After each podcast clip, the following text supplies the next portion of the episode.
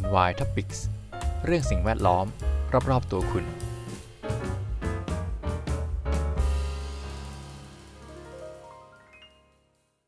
สวัสดีครับ ยินดีต้อนรับเข้าสู่รายการ NY Topics กับผม พีทันสถิตพันธ์พักดีครับ วันนี้มาเป็นข่าว international กันบ้างนนะครับ เป็นข่าวต่างประเทศจาก bbc.com ครับ climate change China's green power surge offers hope on warming การเพิ่มขึ้นของพลังงานสีเขียว หรือพลังงานสะอาดในจีนทำให้เกิดความหวังในการต่อสู้กับปัญหาการเปลี่ยนแปลงสภาพภูมิอากาศนะครับ เป็นบทความจากคุณแมตต์แมกแกรนแล้วก็คุณมาร์คโพเยติงนะครับ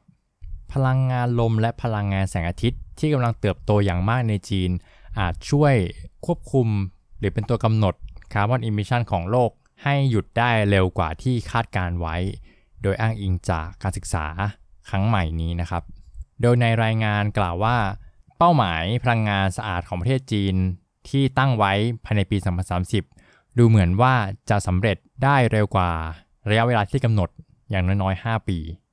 แต่ในขณะเดียวกันโรงไฟฟ้าพลังงานถ่านหินก็เพิ่มขึ้นเช่นเดียวกัน ซึ่งเขาถูกสร้างขึ้นมาเป็นแหล่งพลังงานสำรองให้กับโรงไฟฟ้าพลังงานลมและพลังงานแสงอาทิตย์ โดยในประเทศจีนนะครับ เป็นประเทศหนึ่งที่มีการใช้ถ่านหินมากที่สุด โดยใช้มากในวัตถุประสงค์ก็คือสร้างพลังงานไฟฟ้านั่นแหละ โดยณปัจจุบันนี้คาร์บอน emission ของประเทศจีนกว่า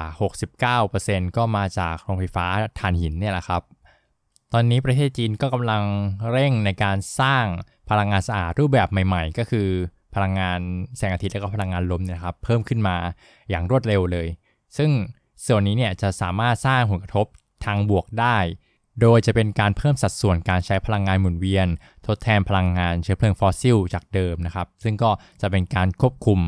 การปล่อยก๊าซเรือนกระจก จากพลังงานถ่านหินเดิมได้นะครับ ก็คือเปลี่ยนมาใช้พลังงานสะอาดแทนนั่นแหละ ซึ่งการวิจัยนี้ก็ได้ถูกจัดทำโดย Global Energy Monitor หรือ GEM เป็นองค์กรอิสระนะครับ เป็นกลุ่มวิจัยอิสระที่ทำงานกับ World Bank และองค์กรพลังงานโลกนะครับ หรือที่เรียกว่า IEA เนี่ยย่อมาจาก International Energy Agency แล้วก็มีทำงานกับรัฐบาลอื่นๆ อีกหลายที่นะครับ มีข้อมูลที่น่าสนใจจากงานวิจัย อย่างเช่น ประเทศจีนนะครับ ครองสัดส่วนของโซลาร์แผงเนี่ยในระดับที่เป็น large scale นะครับ เป็นโครงการใหญ่มากกว่าทั้งโลกรวมกันซะอีกนะครับ ในขณะที่พลังงานลมเนี่ยก็เพิ่มขึ้นเป็น 2 เท่า เมื่อเทียบกับสัดส่วนในปี 2017 แล้วเขาก็มีเป็นอินโฟกราฟิกให้ดูนะครับ ก็ประกอบไปด้วย3หัวข้อด้วยกันก็คือพลังงานจากถ่านหิน พลังงานจากโซลาร์แล้วก็พลังงานจากลมนะครับ โดยพลังงานจากถ่านหินเนี่ยตอนนี้นะครับในปี 2022 นะครับ ข้อมูลที่เก็บล่าสุดมีประมาณ 1,100 กิกะวัตต์นะครับ ในขณะที่พลังงานลมเนี่ยมีอยู่ประมาณ 300 นิดๆนะครับ 300 กิกะวัตต์ แล้วก็ที่น่าสนใจจะเป็นโซลาร์แผงหรือพลังงานแสงอาทิตย์นะครับ ก็มีอยู่ประมาณสัก 200 นิดๆ 220 กิกะวัตต์ประมาณนี้ ข้อมูลที่นำมารวมตรงนี้ก็จะเป็นเฉพาะโรงไฟฟ้าที่มีสำหรับโซลาร์นะครับ ต้องมีพลังกำลังการผลิตมากกว่า 20 เมกะวัตต์สำหรับวินเนี่ยมากกว่า 10 เมกะวัตต์นะครับจริงๆ มันมีย่อยอีกเยอะเลยนะครับ แต่ว่าเขาเก็บข้อมูลมาเฉพาะโรงใหญ่ๆนะครับ ซึ่งตัวเลขตรงนี้นะครับในปี 2025 เนี่ยสิ้นปี 2025 นะครับก็จะมีเพิ่มขึ้น มากกว่า 2 เท่าเลยนะครับ จากการศึกษาของ GEM นั่นหมายความว่าภายในสิ้นปี 2025 นะครับพลังงานลมของทั้งโลกเนี่ยก็จะอยู่ที่จีนประมาณ 50%ส่วนพลังงานแสงอาทิตย์เนี่ยก็มีการติดตั้งประมาณเป็น 85%ของทั้งโลกนะครับ เมื่อเทียบกับระดับปัจจุบัน เมื่อถึงจุดนั้นนะครับ ประเทศจีนก็จะกลายเป็นประเทศผู้ผลิตโซลาร์แผงหรือแผงพลังงานแสงอาทิตย์ รายใหญ่ของโลกรายหนึ่งครับ ซึ่งจริง ๆ ก็เป็นอยู่แล้วแหละ แต่ก็จะตอกย้ำความเป็นผู้นำต่อไป โดยการที่เขามี supply chain ที่ครบเครื่องครบครัน แล้วก็สามารถควบคุมค่าใช้จ่ายได้นะครับทำให้เกิด economic of scale แล้วก็ทำราคาที่มันสามารถแข่งขันได้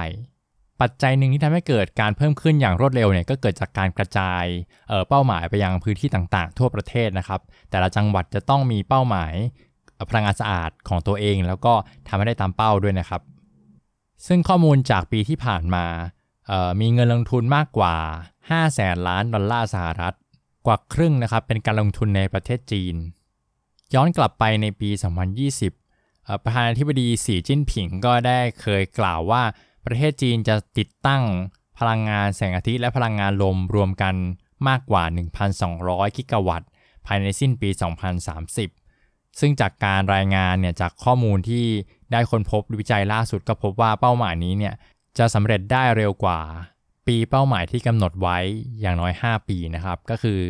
ออผลิตเกิน 1,200 กิกะวัตต์ ตั้งแต่ปี 2025 แล้วนะครับ ในขณะที่ฟังดูแล้วจะมีแต่ข่าวดีนะครับ ก็ยังมีความท้าทายใหญ่นะครับที่เกิดขึ้นเช่นเดียวกัน ในปี 2022 ประเทศจีนได้สร้างโรงไฟฟ้า ที่เป็น coal fire power plant นะครับ หรือโรงไฟฟ้าถ่านหินเนี่ยทุกอาทิตย์ โดยแต่ละอาทิตย์จะมีโรงไฟฟ้าถ่านหินเกิดขึ้นใหม่เฉลี่ย 2 ที่ทุกๆอาทิตย์ ซึ่งหลาย ๆ ที่ก็ถูกสร้างใกล้ ๆ กับ solar farm หรือว่า wind farm นั่นแหละครับ ก็จะเป็นการสร้างแหล่งพลังงานนะครับ เป็นการสร้างโรงไฟฟ้าที่มาช่วย support หรือมาช่วยสำรองพลังงาน เพื่อที่จะมั่นใจว่าจะมีพลังงานใช้อย่างต่อเนื่องนั่นเอง อย่างที่เราทราบกันนะครับว่ายังไงซับพลังงานหมุนเวียนเนี่ยก็ยังมี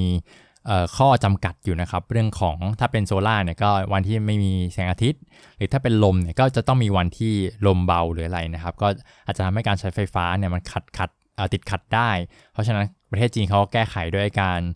ตั้งโรงไฟฟ้าสำรองขึ้นมาโดยใช้ถ่านหินนะครับเป็นแหล่งพลังงานสำรอง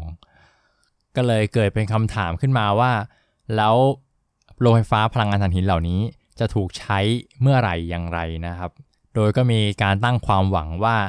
สัดส่วนการใช้พลังงานสะอาดกับถ่านหินน่ะจะต้องสูงให้มากที่สุดนะครับ หมายความว่าถ้าเอาพลังงานหมุนเวียนมาหารด้วยพลังงานที่มาจากถ่านหินเนี่ยต้องได้ค่ามากมากนะครับ เขาเรียกว่าเป็น ratio of renewables to coal นะครับ ก็คือใช้พลังงานหมุนเวียนให้มาก ใช้พลังงานถ่านหินให้น้อยนั่นแหละ และตัวชี้วัดที่สำคัญอีกอันหนึ่งก็คือ การพัฒนาของแบตเตอรี่ หรือแหล่งเก็บพลังงาน และการพัฒนาของเชื้อเพลิงไฮโดรเจน ทั้งสองสิ่งนี้จะมีความสำคัญที่จะช่วยให้ประเทศจีน เปลี่ยนผ่านจากการใช้พลังงานถ่านหินได้สำเร็จ ก็จบบทความนะครับส่วนตัวเนี่ยผมมองว่าประเทศจีนเป็นประเทศที่น่ากลัวประเทศหนึ่งเลยนะครับ คือเขาทำอะไรเขาทำสุดนะครับ แล้วก็คนในประเทศเขามีความเป็นหนึ่งเป็นอันเดียวกันนะครับ เพราะว่าเขาเป็นระบบคอมมิวนิสต์เนาะทำอะไรมันก็ เคลื่อนเคลื่อนไหวได้เร็ว เคลื่อนตัวได้เร็ว แล้วก็กดอะไรใหม่ๆ นโยบายอะไรก็ดีพอยได้เร็วนะครับ ประชาชนมีเป้าหมายเดียวกันนะครับ คิดว่านะตัดตัดเรื่องการเมืองออกไปก่อนนะครับ ก็ถ้าเป็นเรื่อง climate change ที่มีนโยบายอะไรก็ไปได้ไวนะครับ แล้วก็ไม่มีใครมาขัดแข่งขัดขามากมายนัก ไม่ได้มีเรื่องผลประโยชน์อะไรมาซ้อนทับเอกชนอะไรวุ่นวายนะครับ มันก็จะไปได้เร็วแบบนี้นะครับ เพราะว่ารัฐบาลควบคุมทั้งหมดนะครับ มันก็มีข้อดีข้อเสียแหละ แต่ก็นะครับสำหรับ ประเทศที่ปล่อย emission สูงสุดอย่างจีนเนี่ย แล้วก็มี movement แบบนี้ก็รู้สึกเขาก็ไม่ได้เพิกเฉยต่อปัญหาของโลกนะครับ แล้วก็เพิ่มสัดส่วนการใช้ renewable energy ลดการปล่อยก๊าซคาร์บอนไดออกไซด์ลดการปล่อย greenhouse gas แบบนี้มันก็พอคุยกันได้นะครับ ผมมองถึงผลประโยชน์ที่จะเกิดขึ้นนะครับจากประเทศอื่น ๆ ที่ จีนพัฒนาพวกเทคโนโลยีต่างๆ ได้เร็วนะครับ แล้วก็เป็นผู้นำในการผลิตพวกโซลาร์แผงหรือว่าอุปกรณ์วัสดุต่างๆ ที่ใช้ในการทำ renewable energy นะครับ พอจีนเนี่ยเขาสเกลใหญ่มากนะ ผลิตทีผลิตเยอะๆ แล้วก็จะมี economy of scale ใช่ไหมประเทศอื่นๆ ก็ได้อันนี้ส่งโดยการมีลดต้นทุนนะครับ ได้ลดต้นทุนในการติดตั้งอุปกรณ์ที่ ผลิตพลังงานหมุนเวียนเหล่านี้ได้ด้วยนะครับ มันก็จะเป็นภาพที่สดใสมากขึ้นในมุมมองของพลังงานหมุนเวียนโลกที่จะเกิดขึ้นในอนาคตนะครับ หลาย ๆ ประเทศจะติดปัญหาเรื่องต้นทุนสูงจังเลยโซล่าแพงนะครับ วินอุปกรณ์อุปกรณ์เทคโนโลยีอาจจะยังมาไม่ถึงมีราคาสูงแบบเนี้ยแต่จีนเนี่ยเขาสามารถทำลายอุปสรรคตรงนั้นได้นะครับ แล้วก็น่าจะแผ่ขยายไปให้กับประเทศต่างๆ ทั่วโลกได้ใช้ พวกวัสดุอุปกรณ์เหล่านี้ด้วยในราคาที่จับต้องได้แล้วก็ไม่ไม่แพงจนเกินไปนะครับ แต่ข้อสังเกตหนึ่งที่น่าสนใจก็คือจีนเขาเลือกใช้แหล่งพลังงานสำรองเป็นเป็นถ่านหินอยู่นะครับ ถามว่ามันแย่ไหมมันก็มันก็แย่นะครับ ถ้ามองในมุมเรื่องของการสร้างโรงไฟฟ้าถ่านหินใหม่ แต่ผมเชื่อว่าการสร้างเนี่ยไม่จำเป็นต้องใช้ถูกไหมครับ ไม่จำเป็นต้องโอเปเรตด้วย อันนี้แอบจำเรืองมองประเทศแถวนี้นะครับในการนะ ไม่พูดละกันนะครับก็ก็ก็ถือว่าเป็นการแก้ปัญหาที่ดีนะครับ เรื่องของ energy storage ที่ตอนนี้เนี่ยแบตเตอรี่ยังไม่สามารถเก็บพลังงานได้อย่างมีประสิทธิภาพมากเพียงพอ แล้วก็ไฮโดรเจนเนี่ยยังพัฒนาไปได้ไม่ถึงจุดสูงสุดนะครับ ก็ผมว่าอีกไม่นานหรอกครับไฮโดรเจนก็น่าจะถึงจุดที่สามารถนำมาใช้เป็นแหล่งเก็บพลังงานได้นะครับ แล้วก็รวมถึงการพัฒนาแบตเตอรี่ที่ดีขึ้นด้วยนะครับ ตอนนี้ก็มีการพัฒนาแบบแทบจะรายวันเลยครับ ก็คิดว่าในอนาคตเนี่ยอาจจะลดสัดส่วนการสร้างไอโรงไฟฟ้าถ่านหินเป็นแหล่งพลังงานสำรองครับเปลี่ยนมาใช้อย่างอื่นแทนน่าจะกรีนจริง ๆ แบบกรีนเพียวๆนะครับ ไม่ต้องมีการแอบแฝงโคอยู่นะครับ แต่ก็มันก็ไม่เป็นไรครับ คือถ้าเกิดทำไว้แล้วไม่ได้ใช้มันก็เหมือนว่าไม่ได้ใช้ไม่มีการปล่อยไม่มีการเผา ผมก็พอรับได้นะครับ แต่อย่างไรก็ตามต้องรอดูข้อมูลนะครับ ว่าสัดส่วนพลังงานสะอาดกับพลังงานถ่านหินเนี่ยมันจะ มากน้อยแค่ไหนนะครับตรงนี้ก็เป็นยังเป็นข้อสังเกตอยู่ แล้วก็อาจจะเป็นโมเดลที่หลาย ๆ พื้นที่สามารถนำไปใช้ได้ แต่ว่าคิดว่าคงยากครับ เพราะว่าปัจจุบันเนี่ยกฎหมายการตั้งโรงไฟฟ้าถ่านหินใหม่ค่อนข้างเข้มงวดนะครับ แล้วก็มักจะถูกห้ามไม่ให้สร้างนะครับ ก็ต้องหวังพึ่งเทคโนโลยี การเก็บพลังงานรูปแบบอื่น ๆ นะครับ แบตเตอรี่เอง